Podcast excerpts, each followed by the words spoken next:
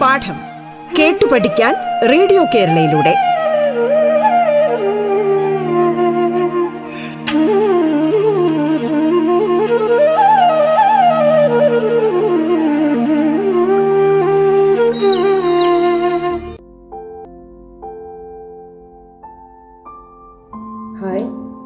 അഞ്ജന ഹരീഷ് അധ്യാപികയാണ്.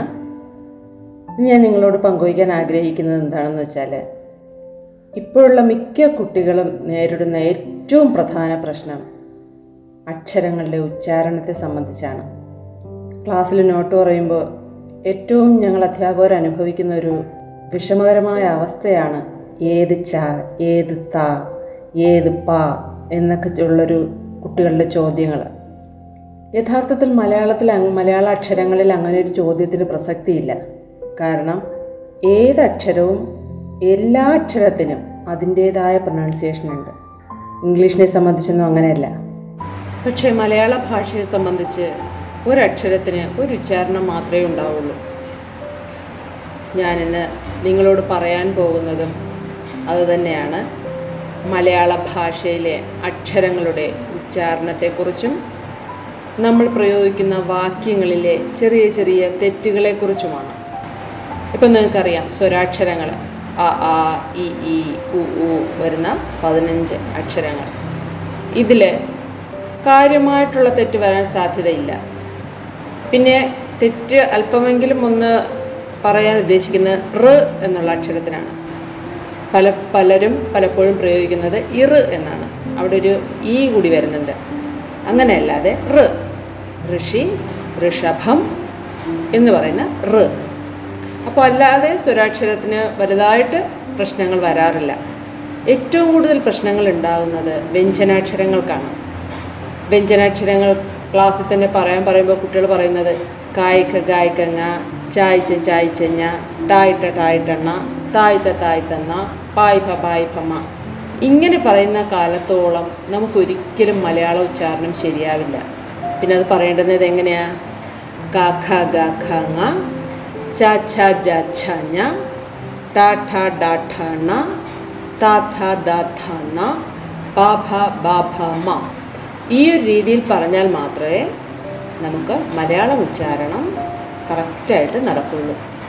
എഴുതുമ്പോഴും ആ ഒരു കൺഫ്യൂഷൻ ഉണ്ടാകാതിരിക്കുള്ളൂ അല്ലെങ്കിൽ എപ്പോഴും ഓരോ വാക്ക് പറയുമ്പോഴും നമുക്ക് ഏത് തായാണെന്നോ ഏത് ഭായാണെന്നോ ഒക്കെയുള്ള കൺഫ്യൂഷൻ ഉണ്ടാവും.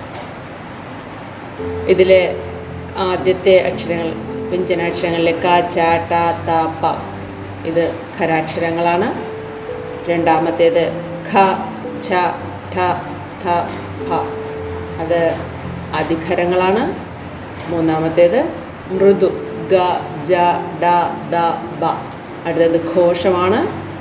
ഖ ഛ ഠ ഥ ഭ. ലാസ്റ്റ് അനുനാസികമാണ് ങ ഞ ണ ന മ. ഇതിങ്ങനെ വ്യക്തമായി മനസ്സിലാക്കിയാൽ നമുക്ക് യാതൊരു പ്രശ്നവും ഉണ്ടാവില്ല. ഇപ്പോൾ പലപ്പോഴും പലരും അത് കുട്ടികളെ മാത്രമല്ല കേട്ടോ മുതിർന്നവർ പോലും പറയുന്ന ചില വാക്കുകളുണ്ട്. ഈ ഭായെ ബായായിട്ട് ഉച്ചരിക്കുകയും ഭാരതം എന്നുള്ളതിന് ഭാരതം ഭാര്യ ഒരു വല്ലാത്തൊരു കേൾക്കുമ്പോൾ തന്നെ നമുക്കൊരു ഇറിറ്റേഷൻ ഉണ്ടാകുന്ന വാക്കുകളാണ് അതൊക്കെ. ഭാര്യ ഭർത്താവ് ഭാരതം ഭാഷ ഭാവന ഭയങ്കരം എന്നൊക്കെ പറയുന്ന ആ ഭായെ ഇത്രയും ആ എന്താ മൃദുവായി പറയുന്നത് സാധാരണ സംസാരങ്ങളിൽ ഘോഷവും അധികരവും ഒക്കെ മൃദുവായി പ്രയോഗിക്കാനുള്ള ടെൻഡൻസി നമുക്കുണ്ട്. പക്ഷേ അത് അത് അങ്ങനെ പറയുമ്പോൾ എഴുതുമ്പോൾ പ്രശ്നമാകും. പിന്നെ പലരും പ്രയോഗിക്കുന്നത് അധ്യാപകന് അധ്യാപകൻ എന്ന് പറയും. എന്നിട്ട് നേരെ തിരിച്ച് വിദ്യാർത്ഥിക്ക് വിദ്യാർത്ഥി എന്ന് പറയും. ആ ഒരു ആകപ്പാടെ ആ ഒരു അക്ഷരങ്ങളുടെ ആ ഒരു ആ പ്രൊനൗൺസിയേഷനെ മാറ്റി മറിച്ചിട്ടാണ് ഇന്നത്തെ കുട്ടികൾ പറയുന്നത്. അവരെ മാത്രം കുറ്റം പറഞ്ഞിട്ട് കാര്യമില്ല. കാരണം ഇപ്പോൾ പല സ്കൂളുകളിലും മലയാളം പഠിക്കേണ്ടാത്ത സ്കൂളുകളുണ്ട്. അല്ലെങ്കിൽ കുഞ്ഞു ക്ലാസ്സിലെ പഠിക്കേണ്ടാതെ പിന്നെ വലുതായി വലിയ വലിയ ക്ലാസ്സിലേക്ക് വരുമ്പോൾ പഠിക്കണം എന്ന് പറയുന്ന സ്കൂളുകളുണ്ട്. അതൊക്കെ മാറി എല്ലാവർക്കും ആ അടിത്തറ ശരിയായ മാത്രമേ മലയാള അക്ഷരങ്ങളെ നമുക്ക് പിന്നെ മേളിലോട്ടുള്ള കെട്ട് ശരിയാവുള്ളൂ. അതും മലയാളം മാതൃഭാഷയായ നമുക്ക് നമ്മുടെ കുട്ടികൾ ഈ വാക്കുകളൊക്കെ ഇതിനെ തെറ്റായിട്ട് ഉച്ചരിക്കുമ്പോൾ വല്ലാത്ത വിഷമം തോന്നാറുണ്ട്. ഒരു ഭാഷാധ്യാപിക എന്നുള്ള നിലയിൽ വളരെ വിഷമം തോന്നാറുണ്ട്. പിന്നെ അവരുടെ അക്ഷരങ്ങളുടെ ഉച്ചാരണത്തിൽ പ്രശ്നം വരുന്ന രണ്ട് അക്ഷരങ്ങളാണ് ഷായും ഷായും. ഷാ പ്രയോഗിക്കേണ്ടടുത്ത് ഷായും ഷാ പ്രയോഗിക്കേണ്ടടുത്ത് കൃത്യമായും ഷായും പ്രയോഗിക്കുന്നൊരു ടെൻഡൻസി കാണുന്നുണ്ട്. അതും എനിക്ക് തോന്നുന്നു അധ്യാപകർ അവരുടെ ആ കുഞ്ഞുനാളിലെ പറഞ്ഞു കൊടുക്കേണ്ടതൊക്കെ പറയട്ടെ. അല്ലാതെ ഒരു പക്ഷേ അങ്ങനെ കിട്ടിയിട്ടില്ലെങ്കിൽ നമ്മൾ വീട്ടിൽ കുട്ടികൾ സംസാരിക്കുമ്പോൾ നമ്മളത് ആ തെറ്റ് അപ്പോൾ തന്നെ തിരുത്തി കൊടുക്കണം. അല്ലെങ്കിൽ നമ്മൾ സംസാരിക്കുമ്പോൾ ആ തെറ്റ് വരുത്താതിരിക്കണം. കുട്ടികളൊക്കെ മലയാള ഭാഷ പഠിച്ചു തുടങ്ങുന്ന നമ്മുടെ നാട്ടിൻപുറങ്ങളിലെ കുട്ടികളിൽ പ്രശ്നമല്ല. അവരെന്തായാലും അത് ഒരുവിധം നന്നായിട്ട് മലയാള ഭാഷ ഉച്ചരിക്കുന്നുണ്ട്. പക്ഷേ നഗരങ്ങളിൽ താമസിക്കുന്ന കുട്ടികൾ അവർക്ക് ആ കുട്ടികളെ സംബന്ധിച്ച് ഇംഗ്ലീഷ് ഭാഷയ്ക്ക് കാരണം ഇംഗ്ലീഷ് ഭാഷയ്ക്ക് അമിത പ്രാധാന്യം നൽകി പോരുന്നൊരിടമാണ് നഗരം. അല്ലേ? സിറ്റി ലൈഫ് എന്ന് പറഞ്ഞാൽ അവർക്ക് ഏറ്റവും കൂടുതൽ ഉപയോഗിക്കുന്നത് അല്ലെങ്കിൽ ഉദ്യോഗസ്ഥകളായ ഉദ്യോഗസ്ഥരായ അച്ഛനും അമ്മയും ഒക്കെ ഉപയോഗിക്കുന്നത് ഇംഗ്ലീഷായിരിക്കും അത് കേട്ട് വളരുന്ന കുട്ടികളും അല്ലെങ്കിൽ ഒരുപക്ഷെ ആ കുട്ടികൾ ഇംഗ്ലീഷ് പഠിക്കണം എന്നുള്ളൊരു ആഗ്രഹത്താലായിരിക്കാം അവർ അങ്ങനെ അത്രയും കടമ്പിടുത്തം പിടിക്കുന്നത്. പക്ഷേ അവർക്കപ്പോൾ നഷ്ടപ്പെടുന്നത് മാതൃഭാഷയുടെ ഭംഗിയാണെന്ന് ആ ഒരു സംസാരത്തിന്റെ സൗകുമാര്യതയാണെന്ന് രക്ഷാർത്താക്കൾ മറന്നു പോകുന്നുണ്ട് ഇംഗ്ലീഷ് സംസാരിച്ചോട്ടെ. ഇന്റർനാഷണൽ ലാംഗ്വേജാണ് ഇംഗ്ലീഷ് അതിന്റേതായ പ്രാധാന്യമുണ്ട് സമ്മതിക്കുന്നു. പക്ഷേ മലയാള ഭാഷ സുന്ദരമായി പ്രയോഗിക്കുന്നതിന്റെ ആ ഒരു ഒരു രസം കുട്ടികൾക്ക് ഇന്നത്തെ കുട്ടികൾക്ക് കിട്ടുന്നില്ല. ഇംഗ്ലീഷ് അറിയാത്തത് ഒരു നാണക്കേടും മലയാളം അറിയാത്തത് ഒരു ഗമയും ആയിരിക്കാം എന്ന് കണക്കൂട്ടുന്ന കാലത്തോളം നമ്മുടെ ഭാഷയും ഉച്ചാരണവും ഒന്നും ശരിയാവില്ല. രണ്ടിനും അതിന്റേതായ പ്രാധാന്യം കൊടുത്ത് അച്ഛനമ്മമാർ തന്നെയാണ് കുട്ടികളെ ആ മലയാള ഭാഷയുടെ സൗന്ദര്യത്തെക്കുറിച്ചോ അല്ലെങ്കിൽ അവർ അതിന്റെ പ്രൊനൗൺസിയേഷനെ കുറിച്ചോ ഒക്കെ ആദ്യം പഠിപ്പിച്ചു കൊടുക്കേണ്ടത് അവർ തന്നെയാണ്. ഇനി ഞാൻ പറയാൻ ഉദ്ദേശിക്കുന്ന കാര്യം നമ്മൾ ഉപയോഗിക്കുന്ന വാക്യങ്ങളിലെ ചെറിയ ചെറിയ തെറ്റുകളെക്കുറിച്ചാണ്. അത് കുട്ടികൾക്ക് വേണ്ടി മാത്രമല്ല വലിയവരും വലിയ സ്ഥാനങ്ങളിൽ ഇരിക്കുന്നവരും പ്രാസംഗികരും ഒക്കെ പ്രയോഗിക്കുന്ന ചില തെറ്റുകളുണ്ട്. അപ്പോൾ അതിനെക്കുറിച്ചൊരു അതും കുറച്ച് കാര്യങ്ങൾ അതുകൂടി പറയാം. നമ്മളൊരു വാക്യം കാണുമ്പോൾ ആദ്യം നമ്മൾ കണ്ടുപിടിക്കേണ്ടത് അതിലെന്ത് തെറ്റാണെന്ന് നമ്മൾ അറിയണം. ഒരു നാല് തരം തെറ്റുകൾ സാധാരണ വരാറുണ്ട്. അതിൽ ആദ്യത്തേത് ഒരേ അർത്ഥമുള്ള ഒന്നിലധികം വാക്കുകൾ ഉണ്ടാകും. ഒരിക്കലും നമ്മൾ ശ്രദ്ധിക്കില്ല. നമ്മൾ കേട്ടു പോകുമ്പോൾ അത് ശരിയാണെന്ന് നമുക്ക് തോന്നലുണ്ടാകും. ഒരിക്കലും അത് തെറ്റാണ്. അയ്യോ അതങ്ങനെ പ്രയോഗിക്കാൻ പാടില്ല എന്ന് തോന്നുന്ന തരത്തിലായിരിക്കില്ല ആ സെന്റൻസ് പോകുന്നത്. അത്രയും ഇഴുകി ചേർന്നിട്ടുള്ള വാക്യം വാക്കുകളായിരിക്കും അതിനകത്തുള്ളത് ആവർത്തനങ്ങൾ. ഇപ്പോൾ ഒരു ഉദാഹരണം പറഞ്ഞാൽ സമ്മേളനത്തിൽ ഉദ്ദേശം ആയിരത്തോളം പേർ പങ്കെടുത്തു. കേൾക്കുമ്പോൾ നമുക്ക് പെട്ടെന്നൊന്നും തോന്നില്ല അല്ലേ? സമ്മേളനത്തിൽ ഉദ്ദേശം ആയിരത്തോളം പേർ പങ്കെടുത്തു. അവിടെ വരുന്ന തെറ്റെന്താ? സമ്മേളനത്തിൽ ഉദ്ദേശം ആയിരത്തോളം പേർ പങ്കെടുത്തു എന്ന് പറയുമ്പോൾ അവിടെ ഉദ്ദേശം എന്ന് പറയുമ്പോൾ തന്നെ ഏകദേശം ഓളം എന്നൊക്കെ അർത്ഥമുണ്ട്. ആ ഓളം പിന്നെ വേണ്ട. സമ്മേളനത്തിൽ ഉദ്ദേശം ആയിരം പേർ പങ്കെടുത്തു എന്ന് മതി. അല്ലെങ്കിൽ ഏകദേശം ആയിരം പേർ പങ്കെടുത്തു എന്ന് മതി. അല്ലെങ്കിൽ സമ്മേളനത്തിൽ ആയിരത്തോളം പേർ പങ്കെടുത്തു എന്ന് മതി. ഉദ്ദേശം വേണ്ട. ഈ ഉദ്ദേശവും ഏകദേശവും ഈ ഓളവും ഒക്കെ ഏകദേശം ഒരേ അർത്ഥത്തിൽ വരും. അപ്പോൾ അതിന്റെ ശരിയായ പ്രയോഗം എന്ന് പറഞ്ഞാൽ സമ്മേളനത്തിൽ ഉദ്ദേശം ആയിരം പേർ പങ്കെടുക്കുകയും മതി പിന്നീട് പരീക്ഷയിൽ തോൽക്കാൻ കാരണം മനസ്സിലാക്കി പഠിക്കാത്തത് കൊണ്ടാണ്. നമ്മൾ സാധാരണ പ്രയോഗിക്കുന്നത് തന്നെയാണത്. അതിനകത്ത് എന്താ തെറ്റ്?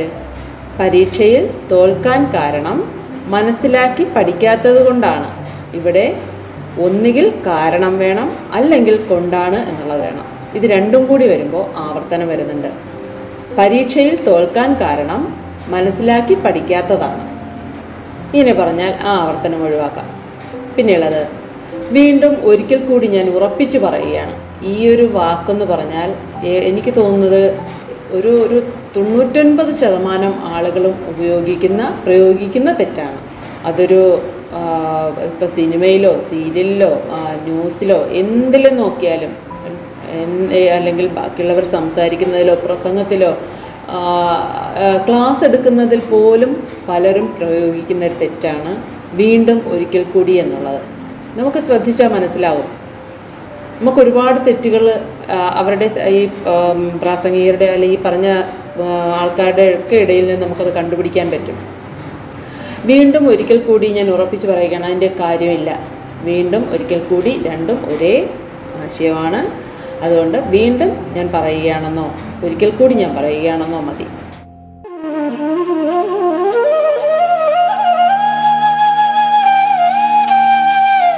പാഠം കേട്ടു പഠിക്കാൻ റേഡിയോ കേരളയിലൂടെ. പാഠത്തിൽ ഇനി ഇടവേള.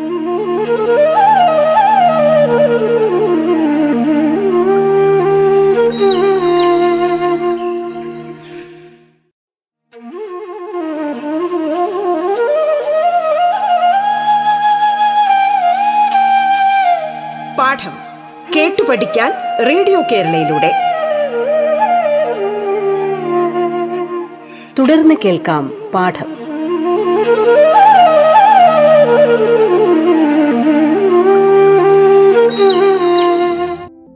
അടുത്തത് ജീവിതത്തിൽ ഏറ്റവും വിഷമമേറിയ ഒരു സന്ദർഭം എല്ലാവർക്കും ഉണ്ടാകും.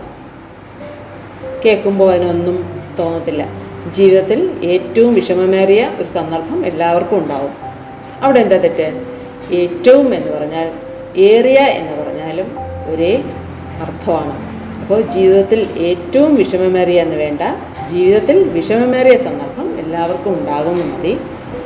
അവിടെ ഏറ്റവും ഏറിയ രണ്ടിനും ഒരേ അർത്ഥമാണ്. അടുത്തൊരെണ്ണം പറഞ്ഞാൽ അവൾ സ്വന്തം ആത്മകഥ അവനോട് പറഞ്ഞു. അത് ചിലപ്പോൾ പെട്ടെന്ന് കേൾക്കുമ്പോൾ മനസ്സിലാകുമായിരിക്കും. അല്ലേ? ആത്മകഥ എന്ന് പറഞ്ഞാൽ എന്താ? സ്വന്തം കഥയാണ്. പിന്നെ ഒരു സ്വന്തത്തിന്റെ ആവശ്യമില്ല അവിടെ. അപ്പോൾ അവൾ ആത്മകഥ അവനോട് പറഞ്ഞു. അല്ലെങ്കിൽ അവൾ സ്വന്തം കഥ അവനോട് പറഞ്ഞു എന്ന് മതി. അടുത്തത് ഇങ്ങനെയാണ് നോവലിന്റെ അവസാനത്തെ പരിസമാപ്തി. അവിടെയും പ്രശ്നം എന്താണ്? അവസാനത്തെ പരിസമാപ്തി. പരിസമാപ്തി തന്നെ അവസാനത്തെ ഭാഗമാണ്. പിന്നെ അവസാനം വേണ്ട. ഇങ്ങനെയാണ് നോവലിന്റെ പരിസമാപ്തി. അല്ലെങ്കിൽ ഇങ്ങനെയാണ് നോവലിന്റെ അവസാനം. അതാണ് ഈ ഒരേ അർത്ഥമുള്ള ഒന്നിലധികം വാക്കുകൾ ഉണ്ടാകുന്നതിന്റെ ഉദാഹരണങ്ങൾ. പിന്നെ രണ്ടാമത്തെ തെറ്റെന്ന് പറഞ്ഞാൽ വാക്കുകളുടെ ക്രമം തെറ്റി പ്രയോഗിക്കലാണ്. വാക്കുകളുടെ ക്രമം തെറ്റി പ്രയോഗിക്കൽ അതിലൊരു ഉദാഹരണം നോക്കൂ. ഏറ്റവും നല്ല പിതാവിന്റെ ചിത്രങ്ങൾ മകൻ പ്രദർശിപ്പിച്ചു. ഏറ്റവും നല്ല പിതാവിന്റെ ചിത്രങ്ങൾ മകൻ പ്രദർശിപ്പിച്ചു. അവിടെ എന്താ വരുന്നത്? ഏറ്റവും നല്ല പിതാവിന്റെ. അങ്ങനെ നമുക്ക് കേൾക്കുമ്പോൾ തന്നെ നമുക്ക് ഒരു ചിരി വരും അല്ലേ? ഏറ്റവും നല്ല പിതാവ് എന്ന് പറയുമ്പോൾ. അപ്പോൾ അതെങ്ങനെ പറയും? പിതാവിന്റെ ഏറ്റവും നല്ല ചിത്രങ്ങൾ മകൻ പ്രദർശിപ്പിച്ചു. ഒന്നുകൂടി പിതാവിന്റെ ഏറ്റവും നല്ല ചിത്രങ്ങൾ മകൻ പ്രദർശിപ്പിച്ചു. അതിന്റെ രണ്ടാമത്തെ ഉദാഹരണം എന്ന് പറഞ്ഞാൽ ഉച്ചയ്ക്ക് ശേഷം കുഞ്ഞുങ്ങളുടെ ഞരമ്പുകൾക്കുണ്ടാകുന്ന അണുബാധയെക്കുറിച്ച് ചർച്ച ചെയ്തു. ഉച്ചയ്ക്ക് ശേഷം കുഞ്ഞുങ്ങളുടെ ഞരമ്പുകൾക്കുണ്ടാകുന്ന അവസ്ഥയെക്കുറിച്ച് അണുബാധയെക്കുറിച്ച് ചർച്ച ചെയ്തു. ഇവിടെ നമുക്ക് കേൾക്കുമ്പോൾ പെട്ടെന്ന് തോന്നുന്നത് കുഞ്ഞുങ്ങളുടെ ഞരമ്പുകൾക്കുണ്ടാകുന്ന അണുബാധ ഉച്ചയ്ക്ക് ശേഷമാണെന്ന്. അതായത് രാവിലെ ഉച്ചവരെ കുഴപ്പമില്ല. ഉച്ചയ്ക്ക് ശേഷം ഉണ്ടാകുന്ന കുഞ്ഞുങ്ങളുടെ പ്രശ്നത്തെക്കുറിച്ചാണെന്ന്. പക്ഷെ അതല്ല. കുഞ്ഞുങ്ങളുടെ ഞരമ്പുകൾക്കുണ്ടാകുന്ന അണുബാധയെക്കുറിച്ച് ഉച്ചയ്ക്ക് ശേഷം ചർച്ച ചെയ്തു. അത് ഉച്ചയ്ക്ക് ശേഷം അതിനെപ്പറ്റി ചർച്ച ചെയ്തു എന്നുള്ളത് മാത്രമേ ഉള്ളൂ.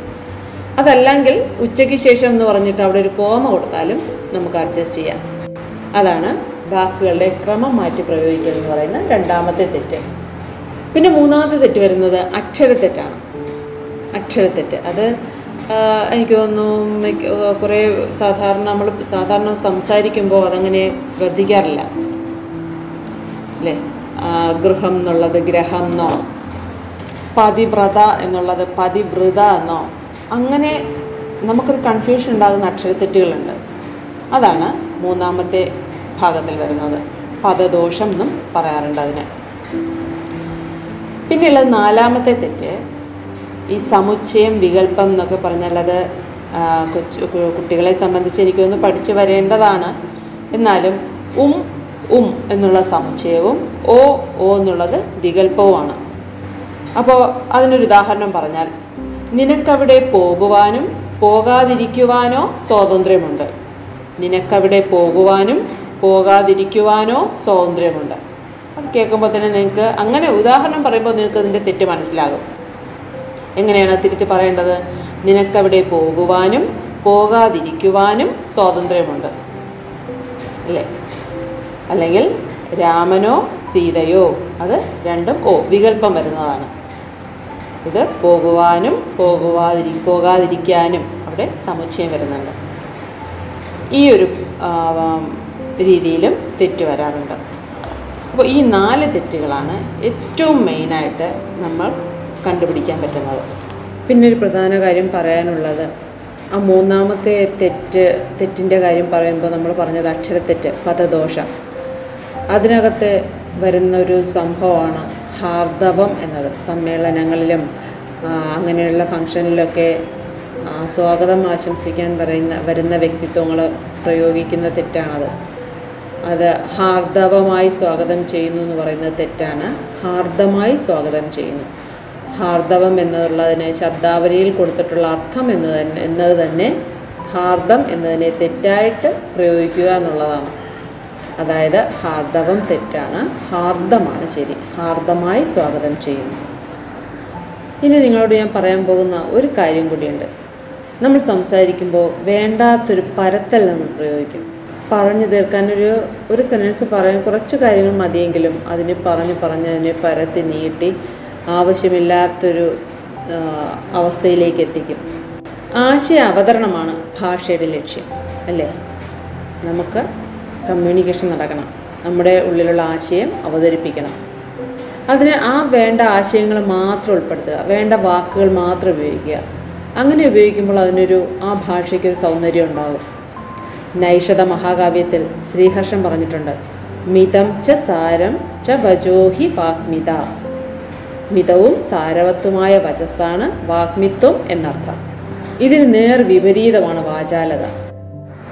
അതായത് നിന്ദ്യമായ വചസ് ഇങ്ങനെ വാചാലമായി പ്രസംഗിക്കുന്ന ചിലപ്പോൾ നല്ല കാര്യമായിട്ട് പറയാറുണ്ട് അദ്ദേഹം വളരെ വാചാലമായി പ്രസംഗിച്ചു എന്ന്. പക്ഷേ അത് യഥാർത്ഥത്തിൽ നിന്ദയാണ്. അതിന്റെ അത്ര യഥാർത്ഥത്തിൽ അതിന്റെ ആവശ്യമില്ല അല്ലേ? പ്രശസ്ത ഭാഷാ പണ്ഡിതനും സാഹിത്യ നിരൂപകനും അധ്യാപകനുമൊക്കെയായിരുന്ന പന്മന രാമചന്ദ്രൻ നായർ അദ്ദേഹത്തിന്റെ ശൈലീ ദോഷങ്ങൾ എന്ന് പറയുന്ന ലേഖനത്തിൽ ഈ വേണ്ടാത്ത പരത്തലിനെ കുറിച്ച് നന്നായിട്ട് പറഞ്ഞിട്ടുണ്ട്. അതായത് അദ്ദേഹം പറയുന്നത് അദ്ദേഹം വാചാലമായി പ്രസംഗിച്ചു എന്ന് ചിലർ ഭയങ്കരമായിട്ട് പ്രശംസിക്കാറുണ്ട്. പക്ഷെ അത് യഥാർത്ഥത്തിൽ നിന്ദയാണെന്ന് അവർ അറിയുന്നില്ല. നമ്മൾ പറയുന്ന കാര്യങ്ങളെ മനസ്സിലാകുന്ന രീതിയിൽ ചുരുക്കി അതിന്റെ ആവർത്തനം കൂടാതെ പറയുക എന്ന് പറഞ്ഞാൽ ആ പ്രസംഗത്തിനൊരു ഭംഗിയുണ്ട്. ആ വാക്കുകൾക്കൊരു ആസ്വാദ്യതയുണ്ട്. പക്ഷേ ഒരു കാര്യം പറയാൻ അതിന് വേണ്ടാത്ത ഏച്ചുകെട്ടലുകൾ വയ്ക്കുമ്പോൾ അതിന്റെ സൗന്ദര്യം കുറയും. അതിൽ അദ്ദേഹം പറഞ്ഞിട്ടുള്ള ഒരു പ്രധാന കാര്യം എന്ന് പറഞ്ഞാൽ എന്റെ അഭിപ്രായത്തിൽ അല്ലെങ്കിൽ ആരെങ്കിലും എന്നോട് ചോദിക്കുകയാണെങ്കിൽ ഞാൻ പറയും. ഇതൊക്കെ യഥാർത്ഥത്തിൽ പ്രസംഗത്തിൽ വേണ്ടാത്ത കാര്യങ്ങളാണ് എന്താണോ പറയാൻ ഉദ്ദേശിക്കുന്നത് അതങ്ങനെ അങ്ങ് പറയുക എന്നുള്ളതേ ഉള്ളൂ. ആരെങ്കിലും എന്നോട് ചോദിക്കുകയാണെങ്കിൽ ഞാൻ പറയും എന്നൊക്കെ പറയുന്നത് ഇങ്ങനെ ഈ വാചാലത ഒരു ഭംഗിയല്ല. എന്ന് പറയാൻ ഞാൻ ആഗ്രഹിച്ചു പോവുകയാണ്. അദ്ദേഹം പറയുന്നത് അതങ്ങ് പറഞ്ഞാൽ പോരെ എന്തിനാ ആഗ്രഹിച്ചു പോകാൻ അതിന്റെ ഒന്നും ആവശ്യമില്ല എന്ന് അദ്ദേഹം പറയുന്നുണ്ട്. ചില പുസ്തക പുസ്തകമായിട്ട് ബന്ധപ്പെട്ട കാര്യങ്ങൾക്ക് പോകുമ്പോൾ ഗ്രന്ഥപാരായണം കൊണ്ടേ മനുഷ്യൻ നന്നാവുകയുള്ളൂ എന്ന വസ്തുത ഉറക്കെ പ്രഖ്യാപിക്കാൻ ഞാൻ ഈ അവസരം വിനിയോഗിക്കുകയാണ്. യഥാർത്ഥത്തിൽ എന്താ വേണ്ടത്? ഗ്രന്ഥപാരായണം കൊണ്ടേ മനുഷ്യൻ നന്നാവുകയുള്ളൂ. ബാക്കിയുള്ള കാര്യങ്ങൾ യഥാർത്ഥത്തിൽ അവിടെ വേണ്ട. അക്ഷരാഭ്യാസമില്ലാത്തവൻ മൃഗമാണ് എന്ന ഈയുള്ളവന്റെ സുചിന്തിതമായ അഭിപ്രായം എന്റെ നാട്ടുകാരോട് തുറന്നു പറയാൻ ഞാൻ ലേശവും അടിക്കുന്നില്ല അവിടെ പറയേണ്ടത് എന്താ? അക്ഷരാഭ്യാസമില്ലാത്തവൻ മൃഗമാണ്. ആ ഒരൊറ്റ കാര്യത്തെയാണ് ഇങ്ങനെ വേണ്ടാത്ത രീതിയിൽ പരത്തുന്നത്. സാധാരണ ഇങ്ങനെയുള്ള കാര്യങ്ങൾ ഈ പരത്തി പരത്തി പരത്തി പറയുന്നത് പ്രഭാഷണങ്ങളിലാണ് നമ്മൾ ഏറ്റവും കൂടുതൽ കാണുന്നത്. അല്ലേ? അതായത് ഒരു കുറച്ച് കാര്യം പറയാൻ രണ്ടോ മൂന്നോ മണിക്കൂർ എടുത്ത് കാണികളെ ബോറടിപ്പിച്ച് പ്രസംഗിക്കുന്ന ആൾക്കാർ ഇന്നത്തെ കാലത്തുണ്ട്. അതല്ലാതെ പറയേണ്ടുന്ന കാര്യങ്ങൾ നല്ല വ്യക്തതയോടുകൂടി ആവശ്യമില്ലാത്ത പരത്തൽ കൂടാതെ പറയുക എന്ന് പറഞ്ഞാൽ അതൊരു ഒരു ഒരു കല തന്നെയാണ് പ്രസംഗം ഒരു കലയാണ്. അപ്പോൾ ഇങ്ങനെ പരത്തി പറയുന്നതും അത്ര ഭയങ്കര പ്രസംഗമായിട്ട് നമുക്ക് തോന്നില്ല. പ്രസംഗം എപ്പോഴും കാര്യമാത്ര പ്രസക്തമായിരിക്കണം എന്നാണ് എന്റെ അഭിപ്രായം. ഒരു കാര്യം കൂടി പറഞ്ഞോട്ടെ? പറഞ്ഞു നിർത്തുകയാണ്. ആവശ്യമില്ലാത്ത പരത്തൽ എന്ന് പറഞ്ഞിട്ടാണ് നമ്മൾ ഇത്രയും ഇപ്പോൾ പറഞ്ഞത്. ആവശ്യമില്ലാത്ത പരത്തൽ അതിന്റെ ആവശ്യമില്ല എന്ന്. പക്ഷേ ആ പന്മന പറഞ്ഞ ഒരു കാര്യം കൂടി വളരെ ആസ്വാദ്യകരമായിട്ട് തോന്നി. അതായത് പരത്തി പറയുന്നതിൽ ഭംഗിയുള്ള ഒരു കാര്യം. അഭിജ്ഞാന ശാകുന്തള നാടകത്തിൽ ശകുന്തളയുടെ സഖിയായ അനസൂയ ദുഷ്യന്ത മഹാരാജാവിനോട് ചോദിക്കുന്ന ചില കാര്യങ്ങളുണ്ട്. അവിടെ ആ പരത്തൽ എന്ന് പറഞ്ഞാൽ എത്രത്തോളം ഭംഗിയായിട്ടുണ്ട് എന്നുള്ളത് പറയാൻ വേണ്ടിയിട്ടാണ്. ഞാൻ പരത്തൽ വേണ്ട എന്ന് പറഞ്ഞത് പ്രസംഗത്തിനും ആ ഒരു രീതിയിലുള്ള സംസാരങ്ങൾക്കുമാണെങ്കിൽ ഈ ഒരു നാടകത്തിൽ ഈ പരത്തൽ എത്രത്തോളം ഭംഗിയായിട്ടുണ്ട് എന്നുകൂടി പറഞ്ഞിട്ട് നിർത്തുന്നതാവും നല്ലതെന്ന് എനിക്ക് തോന്നുന്നു. അതായത് അനസൂയ ദുഷ്യന്തനോട് ചോദിക്കുന്ന കാര്യങ്ങൾ ഇത്രയേ ഉള്ളൂ. അങ്ങയുടെ വംശമേത്? ദേശമേത്? വനത്തിൽ എന്തിനു വന്നു? ഈ മൂന്ന് ചോദ്യത്തിലെ ചോദ്യത്തെ അനസൂയ എങ്ങനെ പറഞ്ഞു നോക്കൂ. ആര്യന്റെ മധുരമായ സംഭാഷണം കേട്ട് ഞാൻ ധൈര്യപ്പെടുകയാൽ ശങ്ക വിട്ട് ചോദിച്ചു കൊള്ളുന്നു. ഏതൊരു രാജർഷി വംശത്തെയാണ് ആര്യൻ അലങ്കരിക്കുന്നത്? ഏതു ദേശക്കാർക്കാണ് ഇപ്പോൾ ആര്യന്റെ വേർപാട് കൊണ്ട് ഉത്കണ്ഠപ്പെടേണ്ടി വന്നിരിക്കുന്നത്? എന്ത് സംഗതിവശാലായിരിക്കുമോ ഈ കോമളമായ ശരീരത്തെ തപോവന സഞ്ചാര ക്ലേശത്തിന് പാത്രമാക്കി തീർക്കുന്നത്? നോക്കൂ പരത്തി പറഞ്ഞതാ. മൂന്നേ മൂന്ന് ചോദ്യം. അങ്ങയുടെ വംശമേത് ദേശമേത് വനത്തിൽ എന്തിനു വന്നു? അപ്പോൾ പരത്തി പറയേണ്ടെന്നിടത്ത് പരത്തി പറയാം. ആവശ്യമില്ലാത്ത പരത്തലുകൾ ഒഴിവാക്കാം. അല്ലേ? എല്ലാവർക്കും എന്റെ നന്ദി നമസ്കാരം.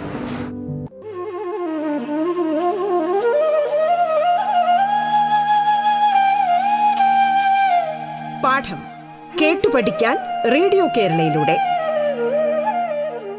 പാഠത്തിന്റെ ഇന്നത്തെ അധ്യായം പൂർണമാകുന്നു. ഇനി അടുത്ത ദിവസം കേൾക്കാം. നമസ്കാരം.